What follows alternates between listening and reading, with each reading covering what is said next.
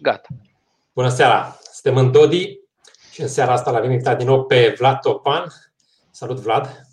Bună seara, uh, Alex, bună seara, Gabi și bună seara celor care ne privesc. Salut, Alex! Salut, Gabi! Despre ce vorbim în seara asta? Vorbim despre crizele economice. Uh, toată lumea se așteaptă după pandemia asta la o criză economică și uh, vrem să-i pregătim puțin, să vedem dacă într-adevăr ne așteaptă o criză economică sau nu. Și dacă intră ea în definiția ciclurilor de crize economice pe care teoria austriacă le explică, le propune. Le explică, dar uh-huh. despre care vom vorbi în seara asta. Ce sunt crizele economice, în primul rând, Vlad? Ca să, să intrăm așa, să pornim cu definiții. Da, facem, să facem repede la minut un curs întreg de, da. de, de crize economice condensat. Să zicem, sunt manifestări nefirești ale economiei. Economia, o economie modernă ar trebui să aibă o manifestare firească cu, în care falimentele sunt un fenomen cotidian, dar nu, nu neașteptat și nu cumva sistematice. Există permanent un nor de falimente, un număr de falimente de uh, firme care dau uh, faliment, care nu-și pot continua activitatea, de antreprenori care eșuează, deci de ceva muncitori care sunt dați afară, sunt nevoiți să se reconvertească.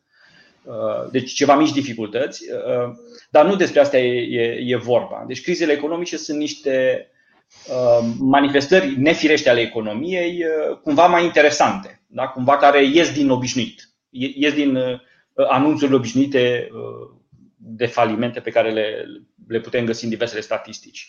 Și atunci, în principiu, avem două tipuri mari de crize, dacă vreți. Sunt dislocări ale activității economice uh, cu o cauză clară, gen o secetă, un cutremur, un război, o calamități naturale, o uh, pandemie, uh, deci o molimă, care, fiind eveniment catastrofic, afectează întreaga structură a economiei. Um, în paranteză trebuie spus că pe economiști a preocupat în special fenomenul crizei generale, da? Ideea aceasta de criză sectorială a unui sector anume, chiar dacă sectorul poate fi amplu, gen criza agriculturii, să zicem, deși puțin prea vag, niciodată nu intră toată în criză. Uh, deci crizele sectoriale nu sunt uh, neașteptate. Da? Când trecem de la uh, caleașcă la automobil, prăbușirea și de la opinci la pantofi, prăbușirea anumitor nișe de, de producție nu miră pe nimeni mai uh, uh, de mirare e când întreaga economie pare să intre în, în, în colaps. Niciun sector nu pare să meargă bine. Asta e neașteptat în economie. Dacă vreți, putem vorbi și de ce. Um, face obiectul așa numitei legea lui Sei, uh, la care poate revenim. Și deci, crizele sunt aceste fenomene, crize generale, când economia se comportă nenatural, nefiresc, fie că există o cauză clară, și astea sunt, să zicem, econom- uh, uh, uh, crizele mai simple, crizele simple, crizele um, punctuale, fie cel mai spectaculos fenomen al economiilor moderne și acesta face abia obiectul pur sânge al înțelegerii, al discuțiilor despre crize, sunt așa numitele crize, odată generale, toate sectoarele par la un moment dat să fie afectate, um, ciclice, adică revin, sunt recursive, sunt recurente, deși nu cu o repetitivitate uh, șablon, mecanică. Uh, putem reveni și aici, ci reapar uh, și par să vină de nicăieri. Da? În sistemele capitaliste moderne din ultimele 200-300 de ani, par să vină de nicăieri, par să țină de natura funcționării sistemului, sistemului economic. Ha, și, deci, dacă ar fi să sintetizez, um, o gripare a economiei, adică un, un nor, un cluster, cum zic austriecii, Mises Rothbard, o, o eroare antreprenorială în masă, falimente în masă, în toate sectoarele, uh, care par să vină de nicăieri uh, și uh, um, să fie repetitive, din când în când să revină, da? să se lovească economia ca, nu știu, ca, ca o bombă, ca un bumerang, ca o, uh-huh. ca o maladie. Uh, și aceste cicluri uh, sunt uh, din punctul nostru de vedere al anarhocapitaliștilor, să zicem, pot fi și naturale în absența statului, pot să apară sau cum explică teoria austriacă? Sau... Asta a fost în permanență o întrebare, deci dacă uh, crizele economice țin de natura uh, pieței libere, neobstrucționate, cum a zice austriecii, sau dacă sunt cauzate de crizele economice. Din acest punct de vedere se observă chiar și la Mises o anumită ezitare. El când a început pentru prima dată să-și pună mai serios problema crizelor, intuind în teoria banilor și a creditului, cartea scrisă în 1912, uh, intuind încotro se află explicațiile acestui fenomen, prima dată a crezut că uh, e un fenomen ce ține de funcționarea obișnuită a sistemelor monetare și de credit uh, ale capitalismului modern. Evident, pe o piață complet liberă, a, deci cu o politică monetară complet liberă, mai atenuate și exacerbate teribil de ingerințele, um, de ingerințele statului. Și atunci primul mize s-ar fi zis, e un fenomen rar și minor de piață, care se resoarbe repede, dar care poate fi agravat, agravat la proporții semnificative de intervenția guvernamentală. Pe măsură însă ce s-a maturizat concepția lui, în Human Action, deja îl găsim uh, spunând răspicat că nu mai crede uh, că putem vorbi de uh, o teorie a ciclului general de afaceri um, inerentă funcționării pieței libere, ci că ea este întotdeauna um, um, consecința intervenției guvernamentale iar ucenicii lui după aceea, uh, uh, Rothbard și Rothbardienii, țin această linie. Mhm. Uh, că nu poate fi criza generală decât un fenomen um, intervenționist. Și observăm că aceste crize economice apar întotdeauna, sunt ciclul ăsta de boom și bust. Și ce determină, conform teoriei austriece, boomul economic, aceste expansiuni ale da. activității economice uh, nesustenabile și foarte mari și ce determină după aceea uh, bastul. Bastul sau contracția. Contracția, da. Uh, întâi poate ar fi bine să precizăm și ce, prin urmare, ce nu sunt crizele economice. Că poate și asta e important. Adică nu sunt simple fluctuații ale activității economice. Da? Uh-huh. Uh, sezonalități, nu știu, date de natura activității, cum e în agricultură, sau date de gusturile consumatorilor, cum e prin modă, sau pur și simplu de anumite fenomene care nu sunt ciclice, dar uh, sunt uh, ocurențe istorice cu o anumită manifestare. Um, pentru că antreprenorii ca noi toți, nu economiștii care studiem după aceea expost și raționalizăm eventualele întâmplări, antreprenorii le pot și pe acelea anticipa. Adică nu e pentru nimeni un mister că agricultura e ciclică. Uh, și că n-ai recolte în zona temperată în decembrie. Uh, deci nu simple fluctuații, da, nu simple fluctuații.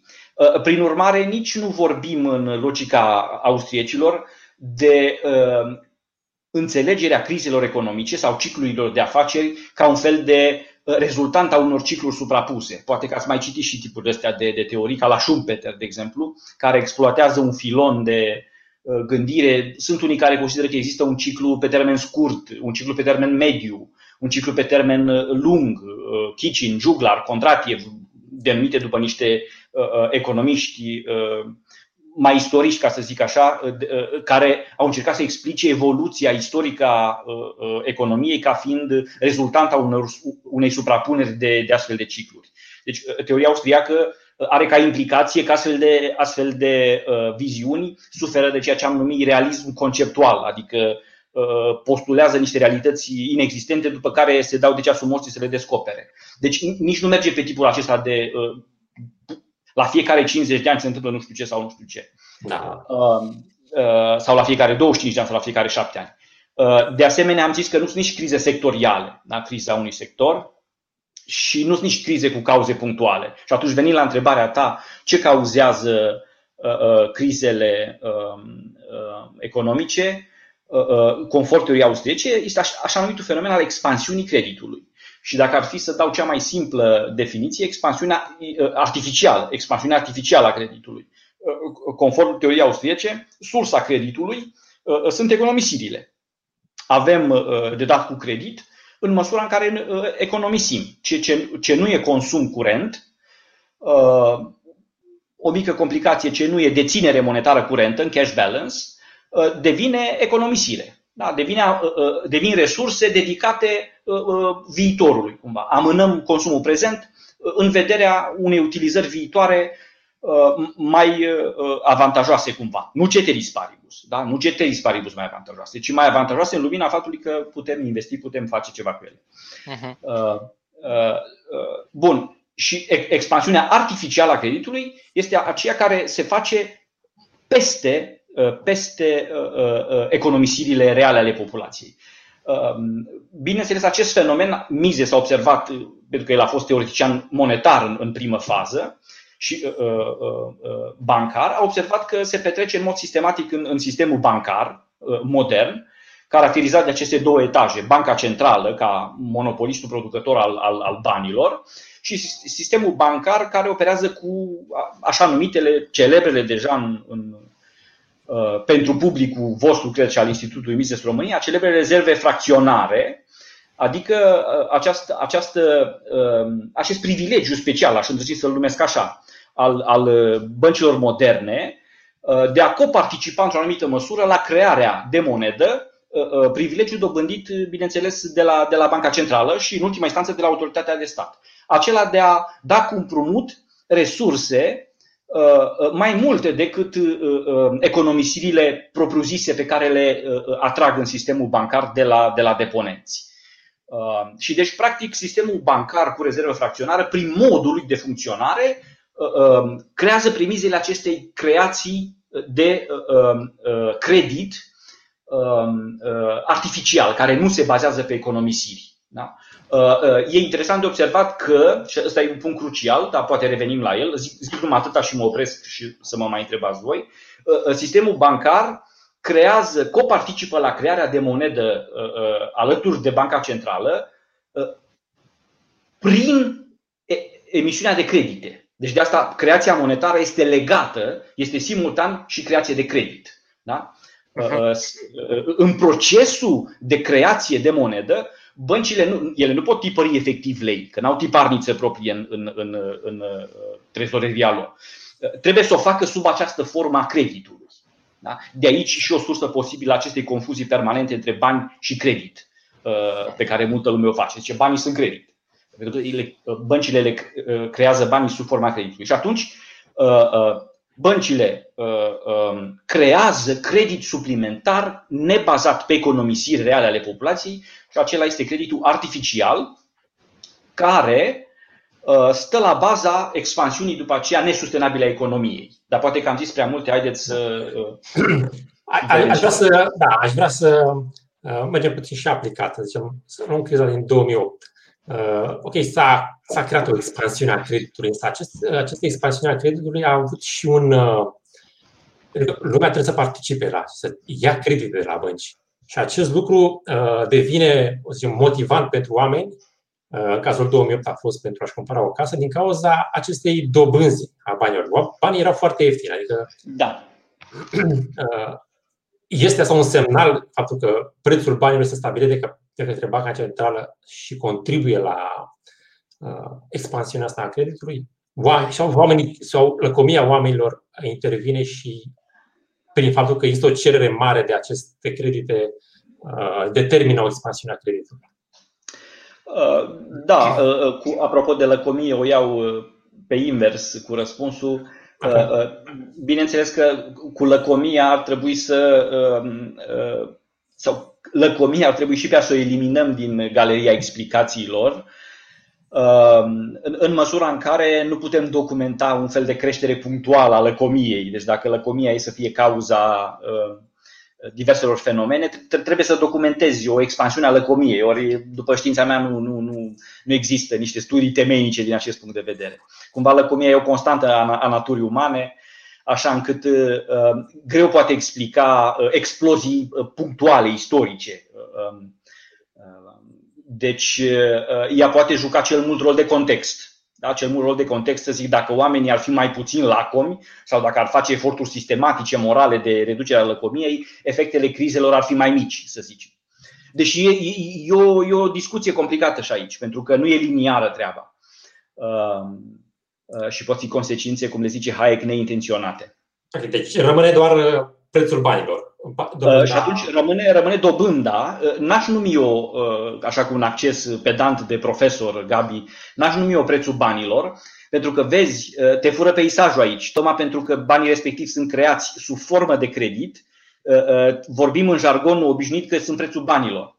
Ori prețul banilor nu. Prețul banilor e puterea lor de cumpărare. Câte bunuri și servicii dai în schimb unității monetare. Ăla e prețul banilor. La fel cum prețul cafelei e cât, uh, uh, câți lei tai pe cafea, pe kilul de cafea, nu uh, câtă cafea în viitor ești dispus să dai pe cafeaua de azi. Și atunci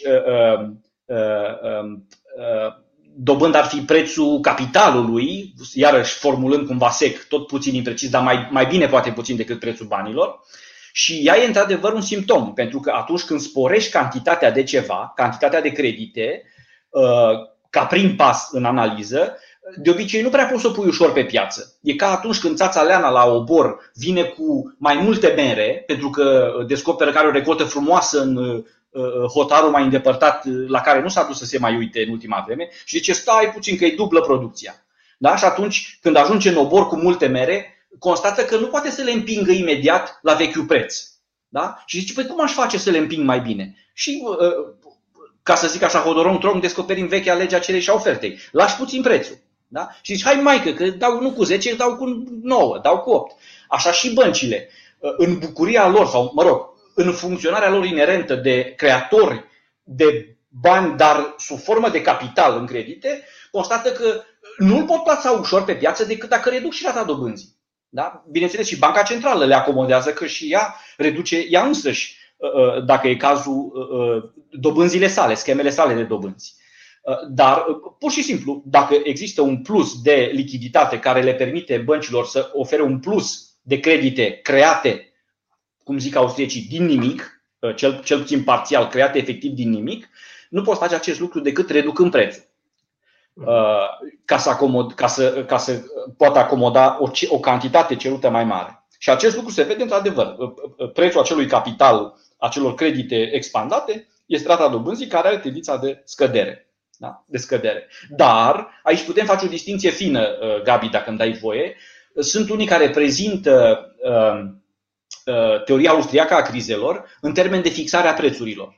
Da? Deci, dacă statul fixează rata dobânzii mai jos decât ar trebui, creează criza. Ori nu, Mize se explică de multe ori că dacă ar face asta, fără să expandeze creditul, n-ar face decât uh, să ofere cadouri uh, unei categorii de creditați, uh, dând naștere la fenomenul acesta obișnuit al fixării de preț, penurie dacă prețul e prea mic sau supraproducție dacă prețul e prea mare. Dar nu apare falimentul, adică antreprenorii nu se lasă înșelați.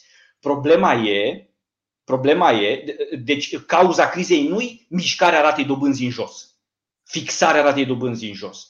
Cauza crizei e expansiunea artificială a creditului și o consecință a acestui fapt este reducerea dobânzii, sau un simptom, dacă vrei, acestui fapt, este, este reducerea dobânzii. Dar dacă am avea, de exemplu, deci dacă uh, um, băncile nu creează uh, uh, um, credit artificial, să zic, le, le, le duce statul și le face cu rezerve 100% și uh, le dă un, dicto, un uh, decret să reducă dobânda de la 3 la 2. Da? Uh, nu, nu rezultă necesarmente că apare criza. Da. Um, deci, reau, expansiunea creditului e fundamentală și Mises insistă pe treaba asta. Creditul acela artificial, creditul acela din nimic, acela nu poate fi plasat decât cu reducerea ratei dobânzii și se vede acest lucru și evident, se face în reprize. Da? Putem uh, discuta asta. Uh, ce mai vreau să zic, uh, reducerea ratei dobânzii, iarăși trebuie să fie atenție, contrafactuală. Pentru că dacă economia era pe un trend, să zicem, de creștere a ratei dobânzii, simpla instabilitate e o reducere contrafactuală și se poate produce o criză, chiar dacă rata dobânzii nu scade istoric, cum s-a și întâmplat în anii 20. Asta e cearta între Rothbard și Friedman. Da? Uh, uh, Milton Friedman zice ce scăderea ratei dobânzii, că nu e atât de evidentă. Da? Um, deci e posibil să fie scădere uh, contrafactuală, adică expansiunea monetară să nu permită creșterea ratei dobânzii. Da. Aș vrea să mă mai leg puțin de uh, contextul ăsta din 2008. Pentru că, după părerea mea, mi se pare că uh, toate, toate după anul 2000, 2008 legat de 2000, Uh, mă refer la contextul american, din Statele Unite ale Americii. Uh, după bastul, după contracția de după piața, piața Nasdaq. Nu, nu, nu. Imobiliar a fost în 2008. În, Zici, a, a dot com în 2000. A dot com da, în 2000. Da, da. Uh, intervenția statului în economie prin stabilirea, zicem, și a dobânzii, dar uh, și a, să zicem, prin injecția monetară. Prin... Injecția monetară uh, a dus la problema cu imobiliarele din 2008 și după aceea, exact cum ai spus tu, uh, faptul că uh, după 2009, de câte știu eu, uh, băncile se rugau de clienți să ia credite, însă lumea era foarte reticentă. Pur și simplu, ei aveau lichidități, stăteau, nu aveau ce face cu banii. Singurul lucru pe care îl făceau era ori să facă niște operațiuni la Banca Centrală, ori să cumpere titlul de stat de la. Și atunci apare acest această dorință a statului de a interveni el în economie și să preia această, uh, să zicem, cerere de credite pe care uh, băncile nu pot să o împingă către clienții persoanei fizice. Și dacă atunci, uh, să zicem, băncile stăteau pe cash foarte mult, pentru că expansiunea creditului s-a făcut de către Banca Centrală către băncile comerciale și ele să se descurce mai departe, Uh, dacă ai urmărit acum, Trump a făcut următorul lucru cu pandemia. A trimis banii direct uh, către cetățeni, prin cecuri uh, către familiile americane. Crezi că lucrul ăsta, pur și simplu, nemai creând expansiunea creditului prin faptul că banii se duc direct la populație, să zicem, este o intervenție să mai puțin cauzatoare de un boom în viitor, să zicem? Uh, pot scăpa de boom, da. Nu mai, nu mai e legătura necesară. Legătura e necesară doar dacă populația preponderent fuge cu banii și depune în bancă, rămâne pasivă ea, îi depune în bancă și băncile, sistemul bancar are parte de injecție în doi pași. Nu are parte de injecție într-un pas de la guvern, ci uh, pasul 2, care poate se întâmplă, poate nu, al populației care se îngrămădește să-i depună în bancă și să stea puțin pe ei, că nu știe ce să facă. Dacă consumă tot felul de bunuri, fie ca și consumatori, fie ca antreprenori, atunci se, pro, se, pro, uh, se produce doar așa numitul uh, fenomen al inflației simple. Inflația simplă apare când ai o creștere a masei monetare, dar fără expansiunea creditului. Da? Uh, deci, din acest punct de vedere, poate fi, să zic, mai puțin invazivă dacă e mică. Dacă e mare, deja pune cealaltă problemă a pantei către hiperinflație. Da? Către hiperinflație. Și până la urmă, Um, să mă iertați, cum se zice, scap de, de dracu, dai de, de măsa, uh, neacademic vorbind, nu, nu știu, adică, uh, uh, dar o inflație simplă, așa un fel de one-shot inflation, populistă cumva, poate fi mai puțin invazivă decât, decât o, o expansiune a creditului, tocmai pentru că nu distorsionează atât de, de puternic structura producției. Um, Însă uh, și Trump, uh, uh, mă uitam recent că a încercat, adică când a încercat Powell, actualul bancher central, să revină la normalitate, cum se zice, prin 2017, cu rata dobânzii, care era spre zero ținut acolo, și a încercat să revină la normalitate între 2017 și 2019, Uh, uh, a fost uh, în primăvara lui 2019 somat de Trump să revină, da, să, să revină la politici de dobânzi monetare mici, pentru că tocmai intra în, în declin marcat bursa, piața de capital. Se mai anunța și criza corona și atunci peisajul era sumbru. Deci. Okay. Încă o întrebare, tot legat de 2008. Se poate spune că contracția din 2008 încă nu s-a terminat datorită faptului că uh, pentru că teoria austriacă a ciclului economice prezice ce trebuie să și faci pentru ca uh, boom-ul nesustenabil atunci, și anume uh, investițiile să fie lichidate, banii să se ducă către întreprinderi, dar da, da. din cauza intervenției nu s-a întâmplat. Noi încă suntem într-un pas din 2008 și încă nu am terminat. Se poate spune lucrul ăsta? Cred că da, cred că da. Mulți fac asocierea asta Uh, de exemplu, um, un autor interesant uh, are afinități cu austriecii, el nefiind austriac, James uh, Rickards, a scris o serie de cărți recent așa despre situația valutelor, economiei, finanțelor mondiale. El prezintă, asemenea lui Tomus, de exemplu, sau altora, prezintă, de exemplu, marea criză din 29-33 ca având acel episod din 37, când din nou s-a prăbușit economia destul de sever, o contracție comparabilă cu cea din 29, Uh, și practic mulți zic că nu s-a ieșit din criza aceea până uh, la terminarea războiului, um, deci cumva că a fost o depresiune mult mai lungă decât îi spune numele. Uh, acest James Rickard zice că practic momentul 2008 a fost o declanșare, putea fi o simplă recesiune dacă um, economia era lăsată să se restructureze, însă pentru că nu a fost lăsată să se restructureze, nu toată privații mici, mijlocii, fără conexiuni politice, au fost nevoiți să-și restructureze economiile. Însă marea finanță, cum, cum, am, cum am zice noi, a, a fost uh, salvată. Da? Și nu, nu, nu e restructurată. Adică sunt uh, sistemul bancar, uh, uh, Wall Street în general, uh, Um, e, după părerea mea, uh, sau, mi se pare că are sens ce zic acești analiști care zic, domnule, nu sunt restructurați. Chiar și acum mi se pare că datorită acestei politici monetare laxe, uh, fără precedent din ultimii mai bine de 10 ani, uh, sunt într-o bulă proprie, speculativă, cred destul de deconectați de la, de la economia reală. Și da, din acest punct de vedere, tipul de politici pe care le urmăm, deci de încercarea de a băga sub preș uh, um, uh, uh, lipsa de restructurare, da? falimentele necesare până la urmă și mutarea capitalului din, din zonele neviabile în zone, în zone viabile, ceea ce ar veni, cred în paranteză, cu, cu severă contracție a sectorului financiar, după părerea mea. Deci ne lăsând acest lucru să se întâmple, Uh, practic am intrat într-o nouă depresiune. Acest James Rickards așa și vorbește, are parcă ultima carte intitulată The New Great Depression.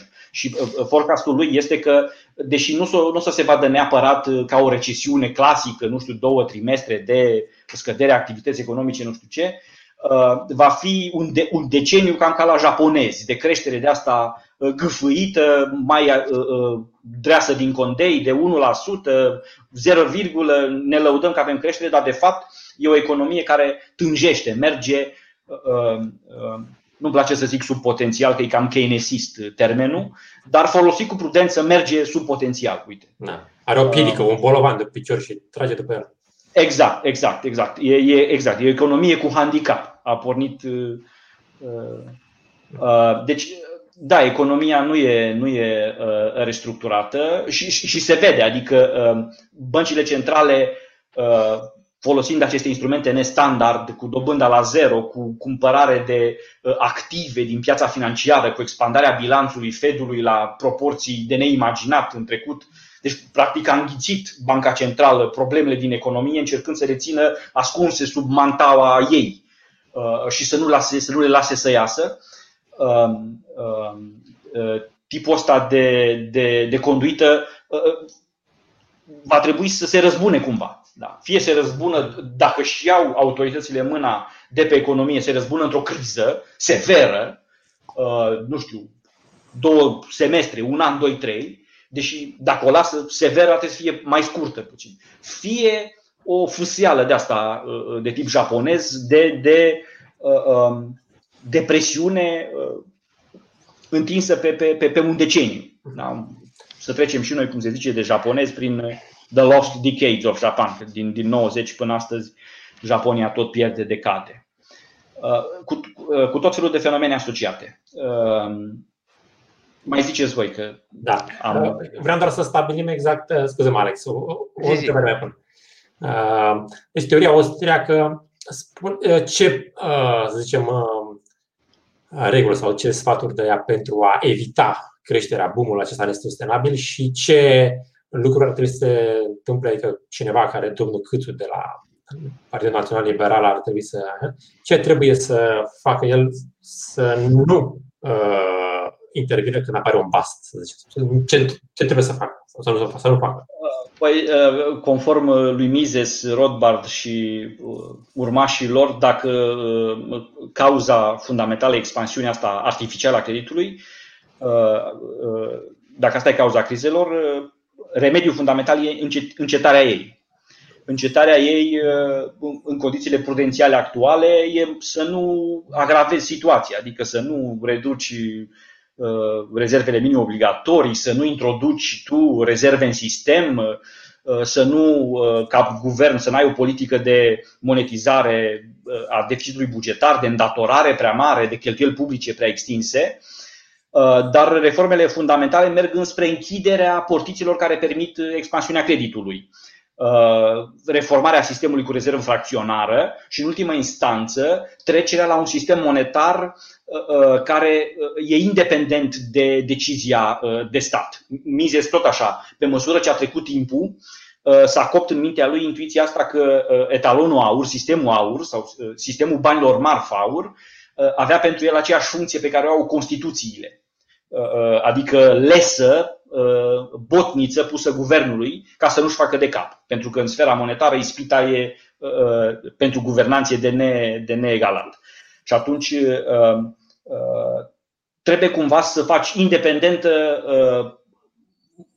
sfera monetară a comunității umane de deciziile arbitrare ale politicului. Asta ar însemna, în programul cel mai complet, un fel de private money policy, da? Deci cumva să, să, să dezetatizezi în, uh, uh, cu totul politica monetară. Da? Uh, unii zic că poate acest lucru s-ar putea întâmpla via Bitcoin. Da? De exemplu, ne oferă Bitcoin numai măcar această șansă de a mai discuta relevant problema aceasta. Da? E de imaginat un fel de politică monetară privată? Da, uite, teoretic ar putea fi via Bitcoin, um, Uh, dar, din nou, reîntorcându-ne așa cum ar putea fi via Bitcoin, ar putea fi via aur, dacă îl lăsăm, l-ar lăsa autoritățile politice să se remonetizeze, uh, chiar și în viața noastră de zi cu zi. Deci, reforma fundamentală în această parte ar merge.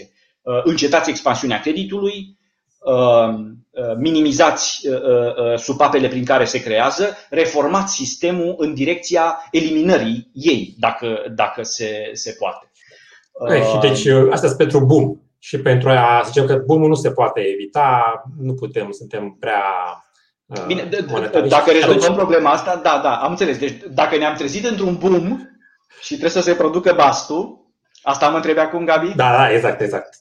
Uh, ce ar trebui să evităm e să problema, e, pro, e problema uh, alcoolicului care vrea să, imite, să evite mahmureala.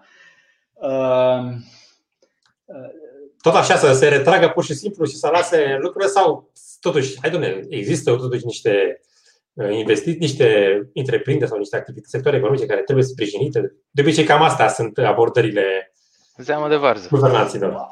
Ar trebui, de exemplu, dacă uh, ne gândim, dacă tratăm uh, criza în termen de um, credit fals care nu se baza pe economisiri și constatând după aceea că economisirile sunt puține, cel puțin ai putea să nu iei măsuri care penalizează și mai mult economisirile.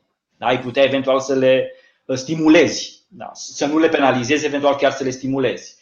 Uh, ai putea să ușurezi fenomenul realocării capitalului. Da? Pentru că tot așa, în, în criză, da? când, când, când se produce uh, um, momentul de inflexiune, da? uh, în, în care antreprenorii până la urmă își dau seama că Uh, nu mai pot continua uh, activitățile economice. Bun, aici noi încă n-am intrat în uh, această expunere de manual că expansiunea creditului, rata dobânzii redusă, le falsifică calculele antreprenorilor care se angrenează în proiecte mai ambițioase da? de, de, de investiții. Mises vede două ramuri. Vorbește de malinvestment, investiții eronate. Unii numesc fenomenul suprainvestire, cu niște dezavantaje. E mai bun, cred, fenomenul Uh, uh, termenului Mises de investiții eronate. Că suprainvestire sugerează ceva ce poate fi ușor temperat prin apăsarea pe frână. Pe când mari investiții uh, au o conotație mai dificilă. Da? Ai, ai băga resurse unde nu trebuie, acum trebuie să le reconvertești și e dificil. Și overconsumption sau supraconsum. Da? Uh-huh. Fenomenul creditelor cu buletinul sau da, tot ce trebuie e o, o mutră, să apari într-un magazin ca să-ți poți achiziționa pe credit de la uh, microunde până la automobil. Uh, deci, uh, um, expansiunea creditului, reducerea artificială a ratei dobânzii face ca aceste calcule să, să, falsificate să pară mai atractive și antreprenorii se angrenează în, în, în investițiile acestea eronate, tot așa, în jargon austriac, mai capital intensive, cu, cu bătaie mai lungă. Da, putem discuta și aspectul ăsta pe partea de investiții. Um, și un exemplu pe care îl dau eu la curs aici este acesta, că, deși simplificator, de exemplu, luăm piața perelor. Dacă nu am expansiunea creditului, avem un fel de ritm staționar în care eu consum pere uitându-mă la Wimbledon sau la campionatul european. Dacă sistemul bancar funcționează cu expansiunea creditului și cu banii mei din cont, care nu sunt economisire reală, ci sunt doar cont curent, creditează un antreprenor, da? acel antreprenor se apucă de producția de, să zicem, gem de pere. Iau eu exemplu ca să-mi fie la îndemână. Și uh, um, uh, el într-o primă fază, dat fiind un context de prețuri, cu dobânda mai mică, cauzată de expansiunea creditului, zice, a, pot să fac acea fabricuță de gem de pere pe care nu credeam că o pot face. Se împrumută, inițiază proiectul, angajează oameni, cumpără clădiri, cumpără know-how, cumpără și pere, da? și când începe să cumpere pere cu acei nou bani expandați, începe să constat pe piața perelor că se, se scumpesc perele. Dacă erau economisiri reale ale mele, înseamnă că eu nu mai cumpăram pere. Da? Ziceam, băi, hai să iau eu o pauză de la pere. Da? Și economiseam. Mutam banii din cont curent, îi mutam într-un cont de economisiri. Era economisire reală. Atunci era capital real și antreprenorul putea să se împrumute uh, la pasul 1, când eu nu mai cumpăram pere, tendința pe viața perelor era să o ia prețul în jos, la pasul 2 venea antreprenorul, lua capitalul și ducea eventual prețul înapoi în sus la locul lui. Da? Uh-huh. Și el putea să-și cumpere materia primă pere, Uh, producând gemul de pere. Dacă eu nu am economisit și el de fapt a fost finanțat cu credit fictiv, creat din nimic, eu îmi continui comportamentul, cumpăr pere, mă uit la meciuri, cumpăr pere, uh, el și el începe să cumpere pere pentru gem. Încet, încet prețul la pere se duce în sus și amândoi începem, uh, prima dată nu ne panicăm. Dar dacă se întâmplă șase luni, un an, doi, trei și constat, bă, stai puțin că ce cumpăram anul trecut cu 100 de lei, acum cumpăr cu 200 de lei el își reface calcule, s-a scumpit materia primă. Da? Deci uh, uh, constatăm amândoi că lucrurile nu merg bine. Da? Uh, dacă se plânge antreprenorul, face un barometru BNR-ul, acel, acel business sentiment, și mă întreabă pe mine, îl întreabă pe el cum merg treburile. E cam greu că s-au scumpit perele. Atunci bancherul central, dacă are curaj, zice hai să mai relaxăm puțin politica monetară. Și fenomenul se petrece în runde. Da? Și iarăși redusă uh, uh, politica monetară, eu iar îmi cumpăr credit cu buletinul să cumpăr pere, el iarăși cumpără, își dobândește credit ușor ca să refinanțeze și să extindă investiția și tot așa. Până când la un moment dat, după un an, 2, 3, 7, bacherul central zice, băi, am ajuns cu o dobândă aia la 1. Mă rog, zicea pe vremuri, când mai era normal activitatea. Eu ce leverage o să mai am, ce pârghi o să mai am dacă mă... Și le zice, hai să mă potolesc un pic și să revin la normal când duce rata dobânzii în sus, deci când pune frână pe expansiunea monetară, lucrurile încep să nu mai arate așa de bine. Da? Și atunci depinde cât de hotărât e bancherul central acolo. Mă rog, depinde cât de tare a avansat antreprenorul în investiția lui eronată, în mali investiție, sau eu topan în supraconsum. Uh, uh, și eu o să constat că nu mai pot mânca la fel de multe mere, el constată că nu mai poate să se aprovizioneze cu materie primă și începe Uh, uh, fenomenul uh, restructurării fabricuței. Eu ajustarea consumului, el restructurarea fabricuței. Poate că trebuie să dea afară oameni, poate chiar trebuie să închidă fabrica, depinde. Și începe să constate și alte lucruri, că problema la început e doar a perelor scumpe. Dar după uh-huh. care constată, băi, eu am cumpărat o întreagă instalație de făcut gem de pere și acum nu prea mai e o mare investiție. Deci așa numitul perele sunt convertibile, ca să zic așa. Dacă nu le mănâncă el, las că le mănânc eu. Dar uh, instalațiile care sunt neconvertibile, alea încep să cântărească greu ca pierdere în, uh-huh. în economie. Și în, în supraexpansiune se fac clădiri, te mir pe unde, se investește, orice pare să meargă. atunci antreprenorii investesc și în, în bast, în contracție, se petrece invers. Da, uh, uh, constați, repet, mai ales factorii de producție neconvertibili devin pierderea netă cumva dacă toți factorii de producție ar fi perfect convertibili, singura problemă a teoriei crizelor ar fi pierderea de timp. Da? Pentru că am făcut o chestie, hopa, la loc comandă, nu putem. Da? Dăm uh, uh, rewind și dăm uh, forward, fast forward pe altă rută. Dar nu, se pierd și resurse reale, nu numai timp. Deci flămânzim, ca să zic așa. Și deci revenind la întrebarea ta, Gabi, uh, uh, statul ar putea, înțelegând acest proces de, de restructurare a economiei către canalele normale de activitate uh, profitabile, care trebuie descoperite antreprenorial între timp. Că nu mai știm clar. Deci trebuie să judecăm de fapt, cât capital real există? Ce proiecte mai sunt sustenabile? Cât reținem din ce am, uh, din ce am uh, uh, um, inițiat? Acest proces, proces trebuie ușurat. Trebuie ușurat. Evident, unii poate să zică dictatura antreprenorului și a capitaliștilor răpăreți, etc.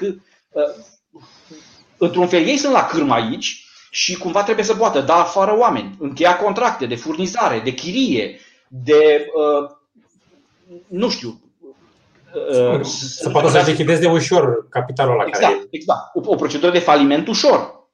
Dacă nu poți falimenta decât în patru ani cu nu știu câte procese, capitalul ai mort acolo. Da? Uh, și așa mai departe. Dacă nu poți da afară chiriași, iarăși, dacă nu poți da afară muncitori, uh, într-o primă fază pare cinic să spui asta. Dar cu cât dai mai greu afară niște muncitori dintr-un sector care e gaură neagră, cu atât mai greu se poate cineva reangaja în alte sectoare care să se restructureze repede dacă interzici scăderea de prețuri. Deci nu, mhm. nu interzici prețurile, pentru că asta penalizează activitatea. Um, iarăși, la, la o, într-o primă fază pare bine, dar e straniu pentru că, cum zice Rothbard, unul dintre beneficiile amare ale crizei pentru populație e că e o baie de sânge în prețuri și cel puțin nu mai mănâncă decât uh, pateu, dar găsește pateu ieftin, firare să fie. Da? Um, uh, deci uh, le tai uh, celor mai săraci și problema aceasta. Și atunci tipul de măsuri sunt astea pentru stat. Înțeleg că nu mă pot eu substitui totuși antreprenorilor care recanalizează resursele nu doar rare. Acum în criză descoper că sunt mai rare decât credeam și concurează foarte multe proiecte pentru, mai ales pentru capitalul convertibil, foarte multe proiecte, dintre care unele sunt aiuristice în nou context. Da? Trebuie să permit flexibilitatea aceasta a economiei. Uh, nu știu ce ar putea face statul pozitiv aici, Gabi. Deci doar o uh, retragere, spui. O, o retragere, o, o, o eliminare, habar n-am. Mă gândesc că pot fi cazuri excepționale de miniștri cu viziune, de primari cu viziune, de parlamentari cu viziune, care să uh, uh, nu știu, la, să facă o conferință cu antreprenorii dintr-o regiune, să, da, cu mindset-ul ăsta și să întrebe, băi, ce vreți, ce v-ar descătușa, ce... Da? Mhm. Uh, cred că ar putea avea un rol activ, dar, repet, nu-l pot vedea ca un rol sistematic. Da? Pentru că dacă institui un, un policy public, uh, în concurența politică acel loc îl va ocupa, după mine, mai degrabă cel mai demagog și cel mai uh, profitor politician. Dar dacă aș avea un caz excepțional de politician care înțelege care e treaba, dacă aș avea pe Mises ministru, nu mi-ar fi frică să-i dau pe mână o politică punctuală. Da? Uh, din acest punct de vedere. Um, Alex, uh, aveai da. tu câteva întrebări? sau? Uh, câteva, da. Așa. Mici. Uh, uite, legat tot de 2008, foarte mulți oameni ziceau că uh, criza a apărut din cauza dereglementărilor uh, și-au făcut de cap uh, capitaliștii hrăpăreți. Uh, ok, ce le răspunzi? Unde au fost uh, dereglementările alea? Ei privesc selectiv. Se uită la anumite, uh, așa, cu niște ochelari de cal. Se uită la, uh, uh, de, cum să zic, strecoară uh, țânțarul și înghit cămila, cum se zice. Adică, uh, evident că și reglementarea are logica ei. Și uh, uh, poți să o faci mai coerent sau mai puțin coerent. Tipul ăsta de observații au legătură, nu știu, cu Glass-Steagall Act, de exemplu, care interzicea combinarea um, uh, băncilor comerciale care dau efectiv credite populației și antreprenorilor pentru business efectiv, cu uh, uh sectorul băncilor de investiții, deci care uh, vin să financeze activitățile financiare de pe piața de capital. Uh-huh. Uh, și cumva uh, în marea criză s-a dat acest act Glass-Steagall, după cei doi congresmeni, care uh, să, vezi, Doamne, să tempereze puțin uh, motorul economiei, deci să nu permită o supraturare. Uh, și mulți cântă în strună că ce efecte benefice a avut. O, o discuție în sine. E interesant și de ce s-a luat, de ce s-a luat acea lege. Pentru că, iarăși, una sunt intențiile declarate, altea sunt intențiile reale. Dar văzând și faptul că undeva în, în, în anii 90, nu mai țin minte, 97, ori 99, s-au făcut pași în, în repermiterea combinării activității, chiar dacă nu în aceeași entitate, dar la nivel de holding ai un branch, o ramură care face commercial banking și altă ramură care face investment banking. Aceasta numesc ei dereglementare. Da? Dereglementare. Sau legat de ea permisiunea de a să apară acest așa numit shadow banking sector, da? cum sunt și pe la noi IFN-urile. Da? Uh-huh. Instituții financiare nebancare, care, bineînțeles, granița nu e netă între o bancă neapărat și o astfel de, de instituție. Uh, uh, sau, mă rog, poate fi mai netă sau mai vagă. Da? Uh, uh, ele au uh, uh, uh, uh, un rost de piață, pentru că băncile nu s-au uitat niciodată la nevoia de creditare a unui om riscant ca debitor. Da? Tocmai pentru că, în paranteză fie spus, au buturoșit tranzacționând cu Banca Centrală prea multă vreme. Și atunci se uită altcineva la, la acești indivizi, dar fiind riscant, oamenii mai sărați sau cu venituri mici, nivelul de, de dobânzi și de condiționalități e mai aspru. Da? Și atunci, neocupându-se banca, se, obți, se obți, ocupă aceste IFN-uri. Mă rog, într-o economie mai complexă cum e cea americană, a apărut fenomenul ăsta al shadow banking. Da? Tot felul de entități economice care, în logica celor care indică dereglementarea ca o cauza crizei, trebuia incluse sub pecetea sistemului bancar și reglementate ca atare. Dar aici, ca să zic așa, depinde cum privești lucrurile. Un austriac zice, păi și dacă e un shadow banking, un fel de banking nereglementat, acela nu e decât un efect demonstrativ că, în esența lui, practica pe care voi o reglementați în sistemul bancar e nesănătoasă. Da? Uh-huh. E nesănătoasă. Da? Mă rog, de obicei. Adică a apărut ca o nevoie a pieței. A apărut ca o nevoie a pieței, dar bineînțeles, în contextul conductei cu lichidități a sistemului bazat pe rezerve fracționare. Da, da adică uh, într-un mediu un pic, uh, ok, toxic. Toxic, într-un mediu toxic. Și uh, uh, probabil că acest sistem a fost și el ca un simptom al hibelor din, din uh, adevăratul sistem bancar, a fost un pic disproporționat. Uh, dar aici uh, e ca și cum vrei să vezi simptomele da? Vrei să vezi bubele de pe față, dar nu vrei să vezi bacteria din, din, din organism. Da? Uh-huh. Și îl trimiți pe om la cosmetică da? să-i curețe bubele și nu-l trimiți la uh, epidemiolog să-i dea antibiotic. Uh, deci, uh, cred că nu de reglementare, adică dacă luăm uh, efectiv la firul ierbii, sistemul financiar e unul dintre cele mai reglementate sisteme, la concurență cu farmaceuticul și cu Uh, uh, altele. Deci, uh, e practic, e practic o oază de quasi-socialism financiar în mijlocul capitalismului modern. Cine e producătorul de monedă? Banca Centrală. Cine sunt coproducători pe lângă ea? Păi, o serie de agenți economici privilegiați care, pe baza unei legislații speciale, legislația bancară, care nu e legislația comercială obișnuită, da? funcționează. Da? Deci, cât, câte prevederi și reglementări sunt, uh, uh, e, e cumva uh, e cumva aproape ridicol din punctul meu de vedere să zici că ai N reglementări, scazi unde N timp de la infinit, scazi de la N la N-2 și zici, oh, de reglementarea. Da? Nu vezi N-2 reglementări, constați o incoerență în pașii de, deregle, de, dereglement, de dereglementare relativă și zici, aia e problema. Da? e, e ridicol. Adică e, e ca și cum ai da voie, să zicem, oamenilor să se împuște, să, să comite câte o crimă pe zi, iertați-mă, da? poate că e barbar exemplu, dar poate că e ilustrativ, zici, hai să dăm voie să se comite câte o crimă pe zi. După care constați dintr-o dată că e foarte dereglementat sectorul, pentru că zici, aoleu, dar ce o să împuște oamenii? Păi parcă nu te bine dacă pușcă copii, femei gravide, da? Și hai să zicem nu, să împuște numai bărbați, albi, uh, creștini, să zicem și dăm, dăm, da? Uh, uh, eventual trecuți de 70 de ani, ca să nu fie o dramă, da? Și deci fac un pas de reglementare aberant, da?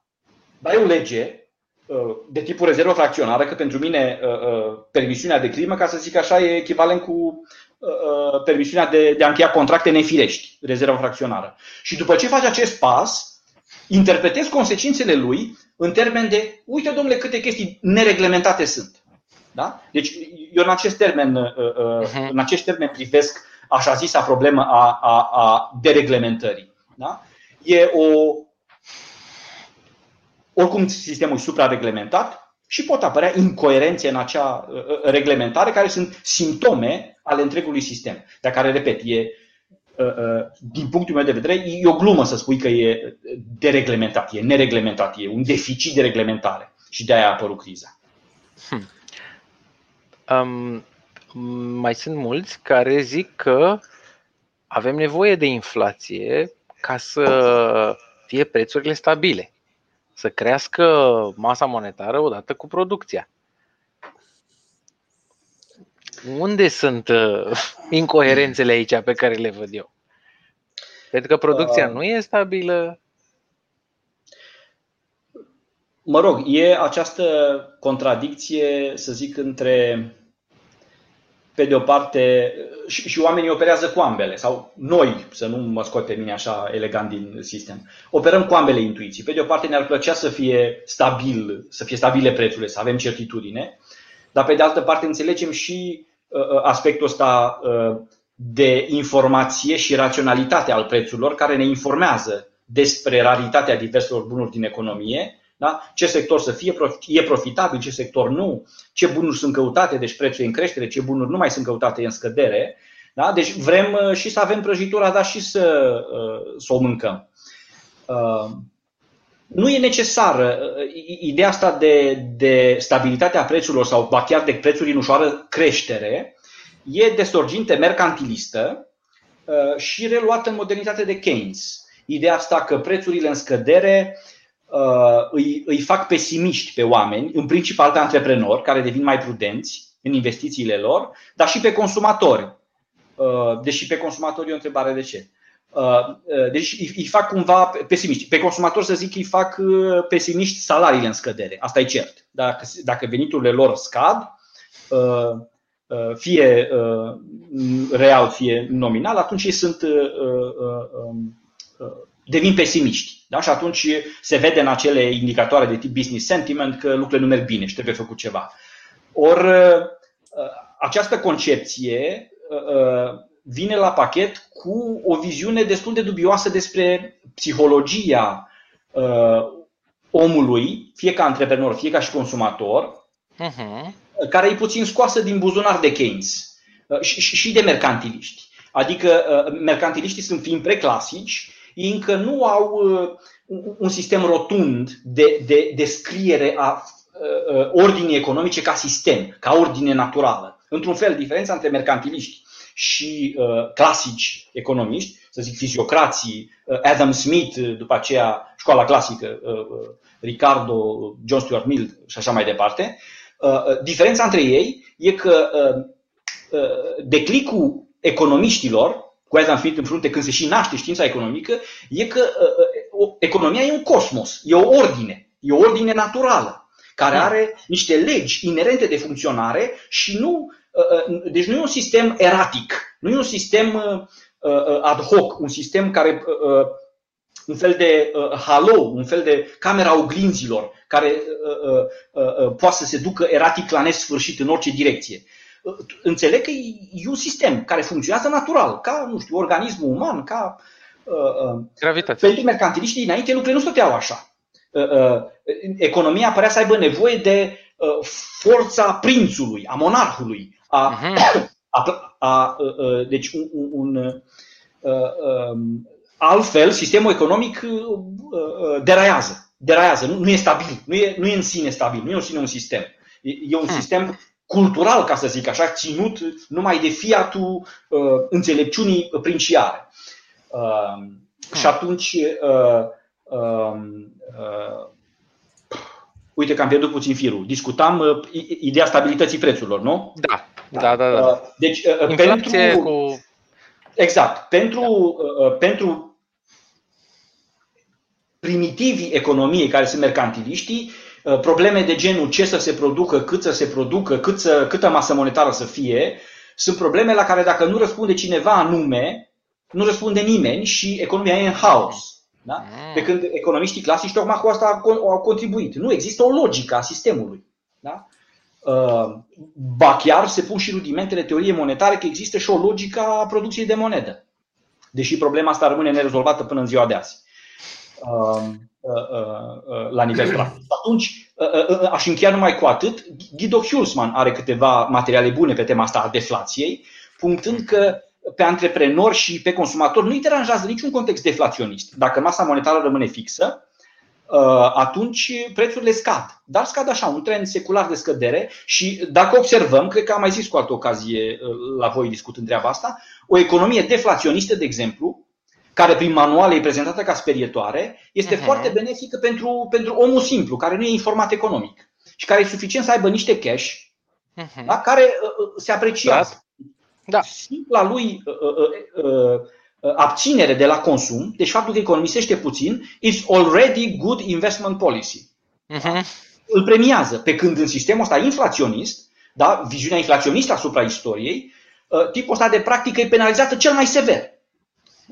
Da? Uh, în, în acest tip de sistem inflaționist, uh, trebuie încet încet să spui problema. Bă, nu pot să stau pe bani, trebuie să fac ceva cu ei. Ce să fac? Dar și atunci uh, uh, e un fel de uh, efervescență de asta Uh, care uh, um, pune premiu foarte mare pe piața de capital, pe uh, studii cu privire la sentimentele populației, pe o, o viziune speculativă mai activă asupra economiei, însă mare parte din, din, din această efervescență e indusă tocmai de politicile care merg în direcția asta. Nu trebuie să menținem inflația sau prețurile stabile, inflația zero sau chiar o inflație mică da? inflație mică de 1-2%, tocmai ca să fie ca un fel de uh, ținte mișcătoare după care să se orienteze antreprenorii. Um, da, hai mai ziceți voi că uh, iar da. deformația profesională de profesor uh, lovește greu. Um, mai trebuia să mai întreb de legea lui Sei. Da. Ca să încheiem uh, elegant de, discuția despre crize. Da, legea lui Say, uh, ea a fost uh, reținută și dacă auziți pe cineva zicând astăzi de legea lui Say, o dau în versiunea lui Keynes, uh-huh. care cu talentul deosebit de a bălmăji lucrurile, uh, așa semi, deci 70% adevăr, 30% eroare, cu mici momente de inversiune, zice așa, Say a zis că oferta își creează propria cerere. Da? Și zice, domnule, e o, E o naivitate teribilă, uh, pentru că pune accentul numai pe ofertă și nu vede că uneori cererea poate lipsi. Și de aici Keynes își dezvoltă propria lui teorie că, de, din potrivă, uh, trebuie să ne concentrăm pe stimularea cererii și în speța hmm. cererii agregate în economie, tocmai că ăsta e motorul economiei. Dar ce spunea Sei de fapt, el spune așa, dacă, dacă privim pe ansamblu economia, nu poți cere ceva decât oferind ceva în schimb. Da?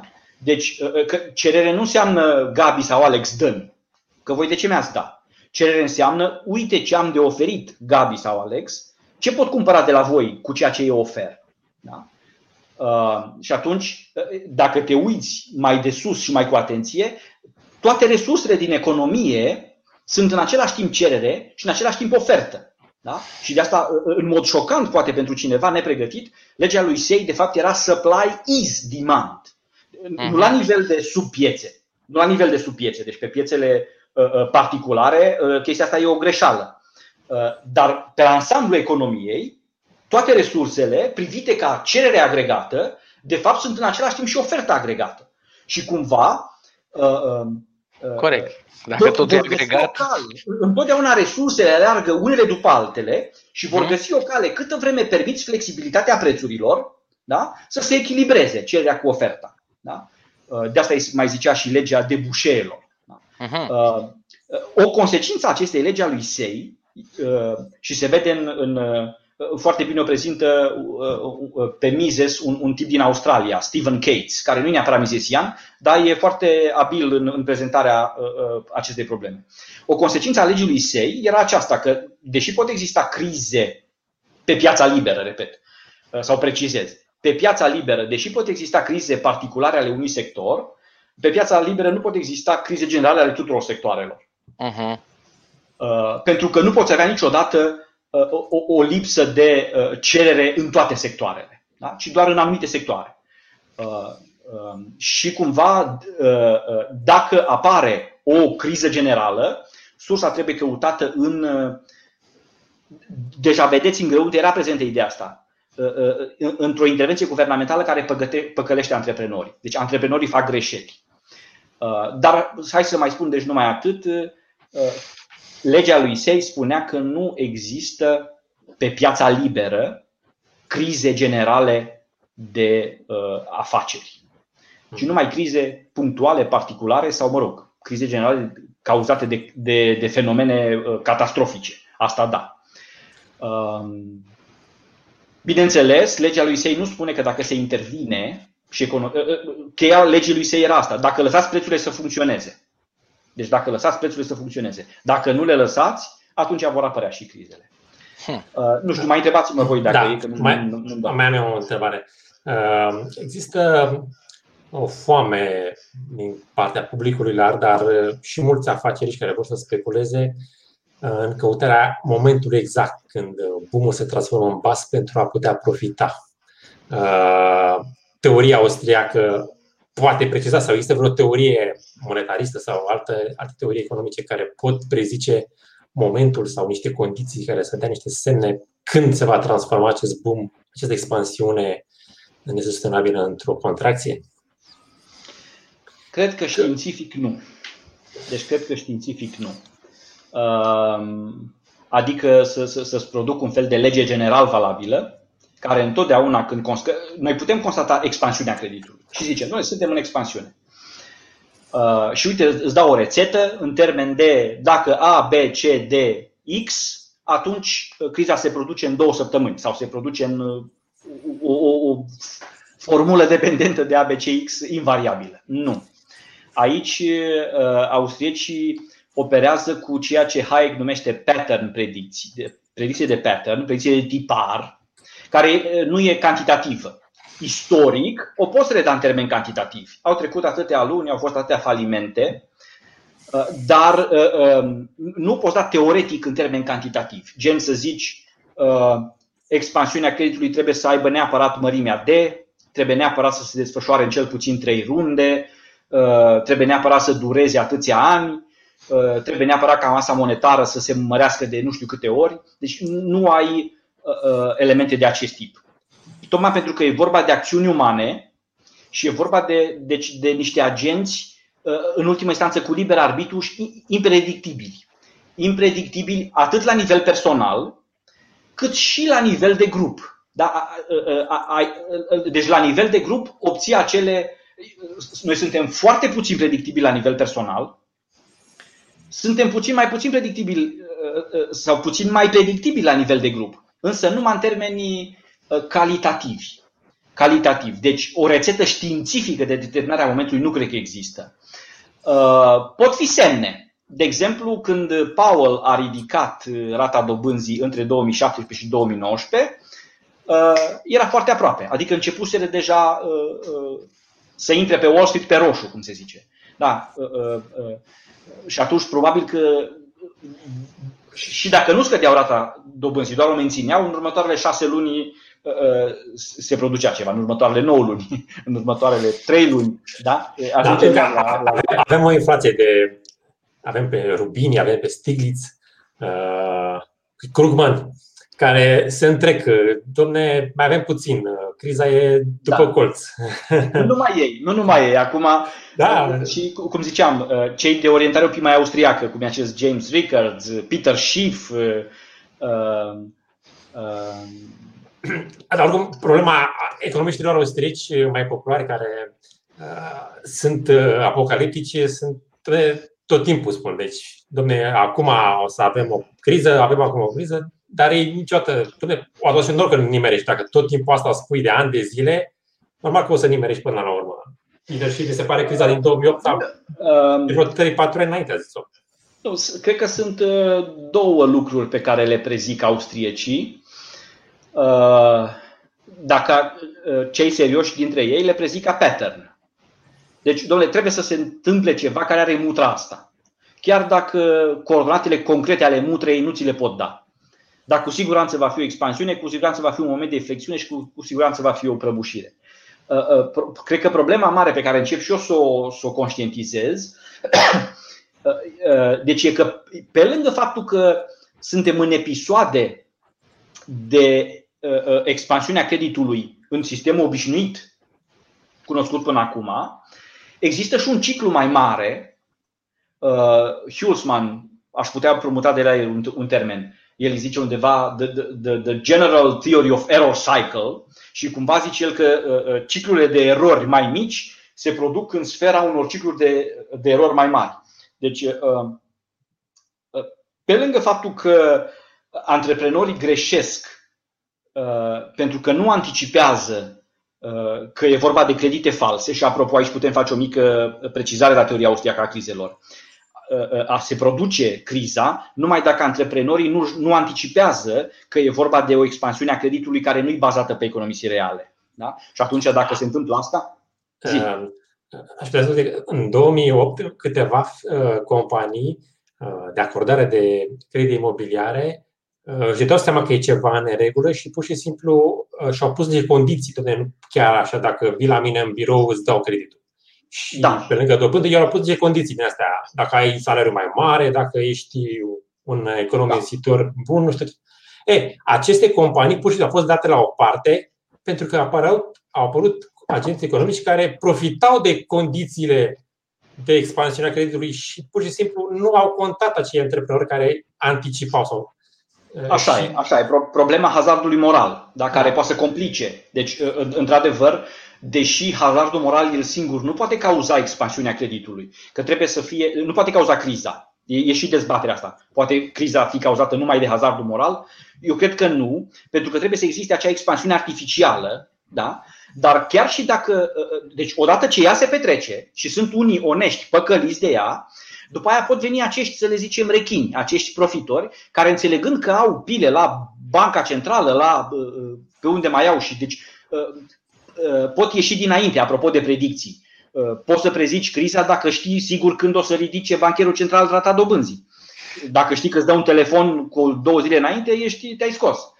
Um, ei pot, ei pot înțelege, sau unii pot să n-aibă conexiuni, dar să se bazeze pe flerul lor antreprenorial, de antreprenori pur sânge și zic că uh, inițiez mali investiții, știind că sunt mali investiții, tocmai pentru că știu că după 2 ani le vând și criza se sparge după judecata mea în 3 ani. Da? Și atunci, într-adevăr, uh, uh, repet, cred că cei mai mulți se bazează totuși pe un ajutor uh, outside help, din, din afara pieței, politic.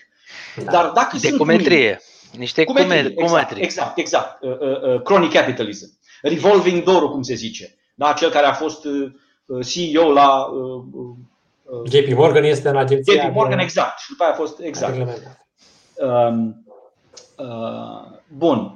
Uh, deci, uh, hazardul moral complică treaba. Da? Și aici ai putea avea, să zicem, o, o pledoarie antilăcomie. Da? Băi, dacă înțelegeți că așa stau lucrurile, moral ar fi să nu, uh, uh, să nu investiți, ci să uh, chemați, să, să, să strigați în gura mare, uite ce se întâmplă.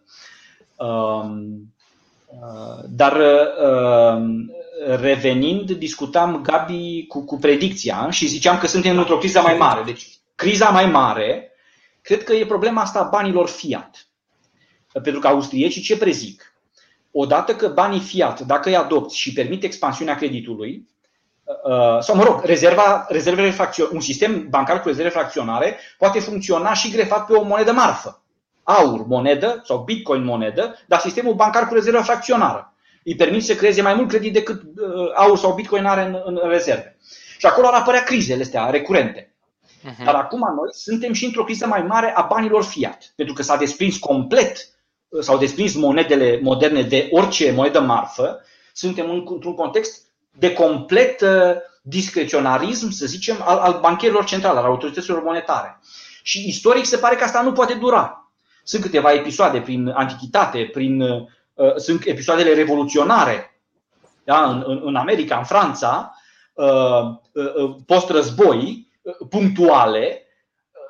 Uh, e un episod în China, uh, în Evul Mediu, și se pare că pur și simplu existența banilor fiat sunt un fel de instrument politic, adică banii care pot fi creați din nimic, pe baza unui privilegiu legal deținut de o elită politică, da? se pare că sunt un instrument politic irezistibil care dă naștere unei competiții politice de tipul vor ajunge în frunte cei mai răi, cum zice Hayek. Da? Și atunci, pe termen lung, aproape că suntem condamnați cei mai hrăpăreți să ajungă să, să utilizeze de el în, în ultima instanță cu nesimțire, da? cu bailout, cu uh, uh, dând pomenii pe dincolo populiști în speranța că ei scapă, da? în speranța că ei fiind uh, uh, uh, uh, la cârma instrumentului sau foarte apropiați în cârdășie cu uh, utilizatorii instrumentului, ei scapă. Uh, și atunci suntem în bula asta mare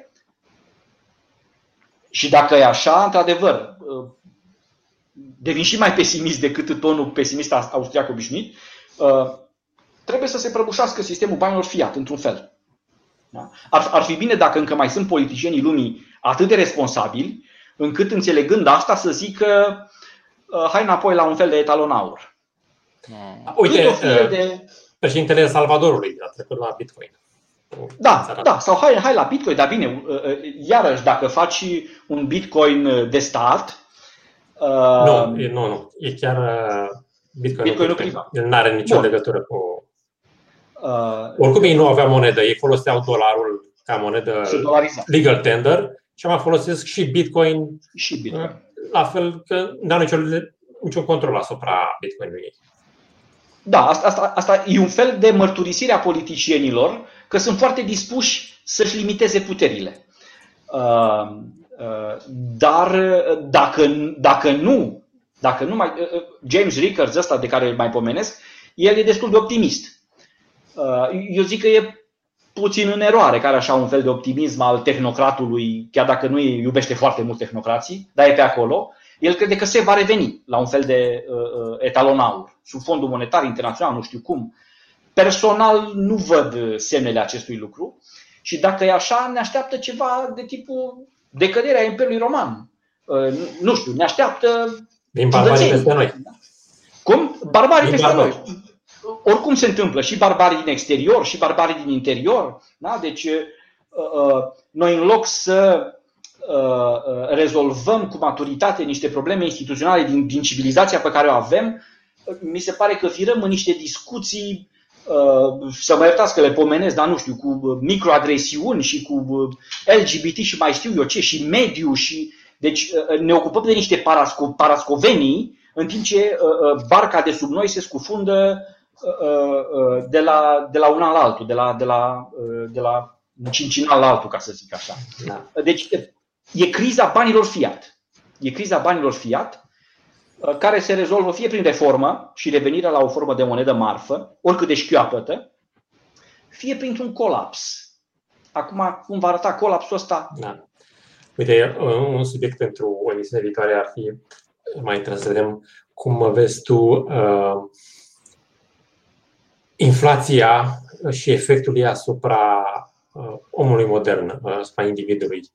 Adică modul tot timpul trebuie, nu mă pot baza pe o, de muncesc 5 ani, pun niște bani deoparte și după aia zicem, stau, tot timpul trebuie să uh, alerg după, să fac un efort pentru a-mi asigura existența mie și familiei mele, astfel încât uh, îmi pericletez relațiile familiale, îmi pericletez viața mea socială și în altă sferă decât cea economică și politică. Adică tot timpul trebuie să stau cu ochii și cu atenția spre, spre lucrul ăsta. Exact, exact. Și nu numai pe fundamentele economice, care în logica lor, eu cred că contrar a ceea ce zice tradiția asta de la Aristotel și din uh, spațiul catolic uh, cu doctrina socială, eu, eu cred că mișcarea naturală a economiei ar fi destul de potolită încât să, nu, să nu-l crizeze pe omul modern.